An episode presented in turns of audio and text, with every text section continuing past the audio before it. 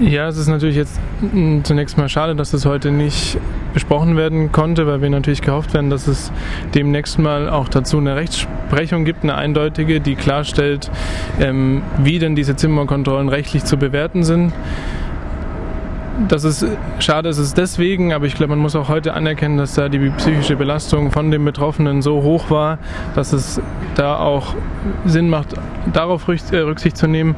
Für mich hat es aber auch nochmal verdeutlicht, wie hoch denn die psychische Belastung ist, in solchen Großlagern zu leben. Er hat davor auch schon in Heidelberg und in Karlsruhe gelebt, hat da schon dramatische Erfahrungen gemacht. Und wenn ich so seine Schilderungen mir anhöre, dann ist das eigentlich der Wunsch, in Deutschland friedlich zu leben, niemandem was zu Leide zu tun, einfach sein Leben zu leben. Ähm, und das wird ihm aber durch so eine Einrichtung mehr oder weniger verunmöglicht, weil er in so Situationen gebracht wird, die dann eben in so einer Tumultsituation ähm, landen und dann muss er sich hier vor dem Amtsgericht verantworten. Und das finde ich einfach sehr prekär und macht mich auch ziemlich wütend, ähm, dass quasi Personen, die eigentlich nur friedfertig hier leben wollen, in solche Situationen gebracht werden ähm, und dann, ja, wie gesagt, hier sich verantworten müssen. Was die Zimmerkontrollen anbelangt, hat es uns heute wenig vorangebracht. Da müssen wir auf politischer Ebene nochmal Druck machen, aber dieser generelle Widerspruch, dass im Strafbefehl verlesen wird, ähm, dass die Zimmerkontrollen täglich stattfinden und das auch von Polizeibeamten, ähm, dass das ein Widerspruch in sich ist, wurde halt auch wieder nicht aufgelöst. Ein Pressesprecher des Regierungspräsidiums hat mal gegenüber äh, Radio Dreikland äh, auch erklärt, die Zimmerkontrollen würden immer freiwillig äh, stattfinden. Es gäbe keine Zimmerkontrolle auf nicht freiwilliger Basis. Es gibt ja durchaus äh, rechtliche Gutachten, die sagen, die Unverletzlichkeit der Wohnung äh, gilt auch in solchen Landeserstaufnahmestellen.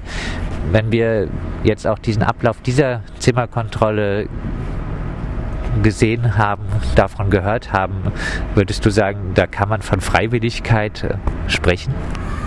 Mir wäre es auch lieber von so genannt freiwillig zu sprechen.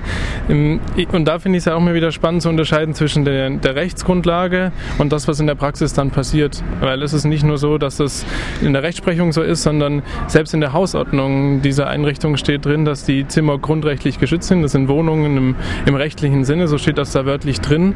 Und auf unsere Anfrage beim Regierungspräsidium hat, ähm, wurde geantwortet, dass diese Freiwilligkeit dann eben hergestellt werden muss, wenn die Person sich weigert. Das ist für mich ein sehr gutes Verständnis von freiwillig. Dann ist es nicht mehr freiwillig, sondern es wird äh, durch Zwang quasi hergestellt.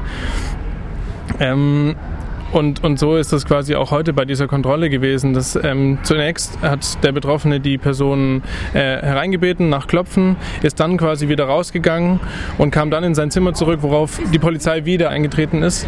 Ähm, und da stellt sich mir schon noch die Frage nach Rechtmäßigkeit, nach Freiwilligkeit. Und an der Zimmerkontrolle haben zwei Polizeibeamte, ein Vertreter vom Regierungspräsidium ähm, und ein Sozialarbeiter teilgenommen, vielleicht auch noch ein Security, also äh, schon auch eine Übermacht, die äh, dem psychisch belasteten Angeklagten dort gegenüberstand. Es ist angesichts dieser Beweislage sowieso auch rechtlich wieder total schwierig für den Betroffenen, da seine Unschuld zu beweisen. Also letztendlich hat er sich mit vier oder fünf Personen allein im Zimmer befunden. Das Zimmer war abgeschlossen. Es gibt keine weiteren Zeugen. Letztendlich steht da dann eine Aussage gegen vier Aussagen, die sich gegenseitig decken. Also da auch Polizeigewalt prinzipiell, unabhängig davon, ob das stattgefunden hat oder nicht, zu beweisen, ist eigentlich so gut wie unmöglich. Ähm, und warum aber diese Polizei Diese Zimmerkontrollen überhaupt macht. Dazu hat uns auch das Regierungspräsidium mal eine Antwort gegeben und sie meinten, dass die Polizeibeamten sich bei den Bewohnerinnen bekannt machen sollen. Und dass es dann in solchen Situationen zu solcher Gewalt kommt, zu solchen Übergriffen, ist für mich dann eine sehr zynische Antwort. Jetzt haben wir den Angeklagten im Prozess gesehen, äh, einen eben psychisch sehr äh, labile Person, die, äh, ich sag mal, nicht besonders groß ist auch. Wir haben später die Polizeizeugen gesehen, äh, die die Zimmerkontrolle durchgeführt haben, die jetzt heute nicht in den Zeugenstand gerufen wurden. Diese waren aber ziemlich groß gebaut. Auch wenn man diese ganze Konstellation sieht, den Angeklagten, der auch strafrechtlich sonst nicht in Erscheinung getreten ist, nach dem Prozess äh, die Hände geschüttelt hat mit dem äh, Polizeibeamten nochmal, äh, eben wo es ziemlich deutlich wurde, er will einfach keinen Stress haben. Wie ist es denn angesichts dieser ganzen Konstellation zu werten, dass hier auch bei dem Gerichtsprozess erstmal alle durchsucht werden, es ist eine Schranke gibt, wo man äh, die Zuschauerinnen des Prozesses durchsucht werden, Personalienkontrollen äh, stattfinden. Wie ist diese ganze Brimborium drumherum äh, zu werten angesichts dessen, dass relativ offensichtlich von äh, dem Angeklagten keine Gefahr ausgeht und äh, ich denke, selbst die Polizei weiß, dass auch von den Zuschauerinnen nicht so wirklich Gefahr ausgeht. Für ihn jetzt persönlich und für die Situation im Lager ist für mich, das gibt es ja für mich nur einen logischen Schluss, nämlich dass die Situation im Lager solche konflikthaften Situationen immer wieder hervorruft und dafür auch ursächlich ist. Also dass einfach die Rahmenbedingungen in dem Lager so prekär sind, dass sie selbst friedfertige Personen in solche Situationen bringen. Jetzt heute gab es eben, wie du schon gesagt hast, vor dem Gericht Personalienkontrollen. Wir hatten während der Verhandlungen die Möglichkeit mit der Richterin zu sprechen, die meinte, ähm, dass das eben standardmäßig sei und dass es sollte es später eben zu Randalen kommen, dann hätte man eben die Ausweise schon mal gesehen. Für mich hat das logisch wiederum auch keinen Sinn gemacht, weil nach einer Randale eigentlich erst danach die Personalien aufgenommen werden, weil die Personalien bei der Eingangskontrolle nicht kopiert worden, noch mit einer Datenbank abgeglichen wurden.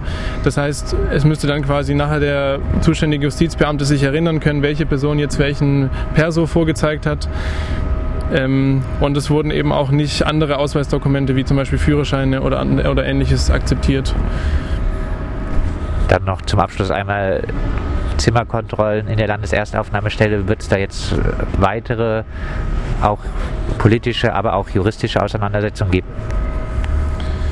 Es ist immer noch die Frage, wie wir das gesetzlich eben durchbringen können, weil auf politischer Ebene ist es eben sehr schwierig durchzubringen. Wir sind da im Kontakt mit dem Gemeinderat, dass der nochmal Stellung bezieht zu so einem antidemokratischen Lager mitten in seiner Stadt.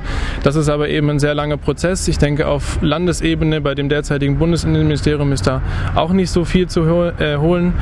Und die rechtliche Lage ist eben auch deswegen so prekär, weil sie auf dem Rücken von den Bewohnerinnen ausgetragen wird. Und wie man das heute auch wieder gesehen hat, ist halt immer wieder die Entscheidung, akzeptiere ich ein bestimmtes ähm, Urteil und verhandle ich dann zum Beispiel auch über die generelle oder prinzipielle Rechtmäßigkeit von solchen Zimmerkontrollen oder muss ich eben auch Rücksicht nehmen auf die persönliche Situation, die ohnehin schon prekär ist. Also heute war es auch wieder ähm, ein Abwägen der Verteidigerin, ob sie die, also die, das Strafmaß, die Tagessätze eben akzeptiert und damit auch die Auswirkungen, die das für ihn persönlich hat, also zum Beispiel, dass er später keine Ausbildungsduldung machen kann, weil Dafür ähm, braucht es eben oder dürfen keine Vorstrafen bis zu einem bestimmten Tagessatz vorliegen.